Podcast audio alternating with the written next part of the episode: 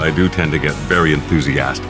And actually, enthusiastic is a word I much prefer. It literally means infected by the gods.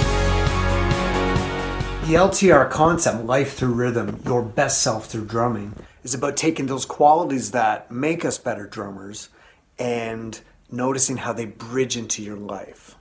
So everything you work on as a person goes into your drumming and makes your drumming better and vice versa. So it's about strengthening that bridge about how we drum and how we rock as people and how we show up every day. And I had a student in, in the studio here and he was reflecting on Neil Peart's life because he just passed. And he was saying, wow, Rush was around so long. I can't believe they went that long without any any any just crazy stories about them, any drama.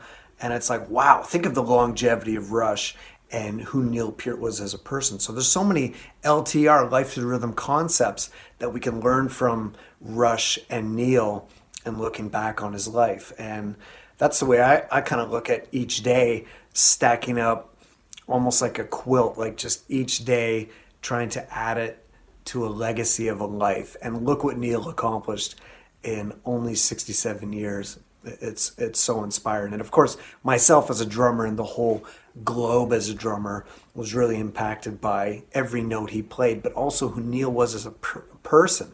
I keep hearing this as everybody's talking about their stories of, of knowing Neil and reflecting that he's that he's passed away. So, some things we can learn from Rush and Neil. One thing is longevity and no drama.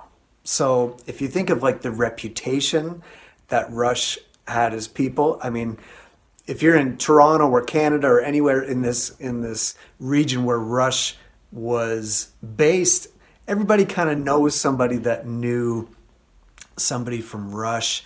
I, I know someone that goes to Geddy Lee's dentist, and you know, and we we always hear consistent things about all three members of that band. Just no drama, great reputations, and super consistent.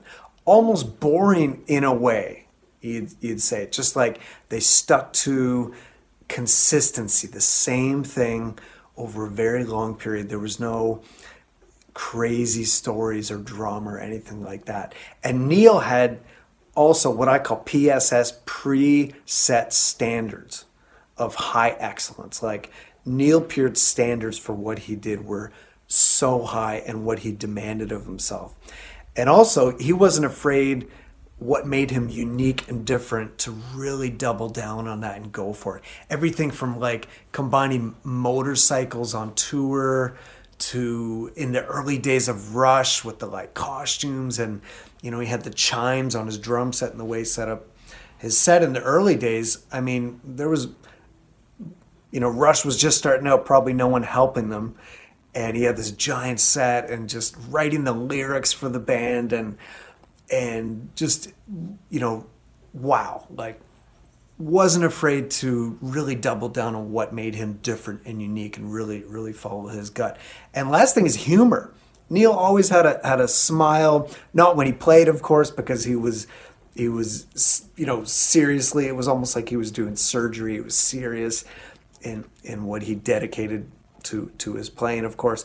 But Neil was was he knew how to laugh. He was always had a great sense of humor. And if you read his books, you really see this concept and how it comes out. So really study these LTR concepts in Neil Peart's life and Rush's amazingly long career and take these qualities of excellence, having a solid reputation, consistency, no drama, and having a sense of humor and super high standards in everything you do.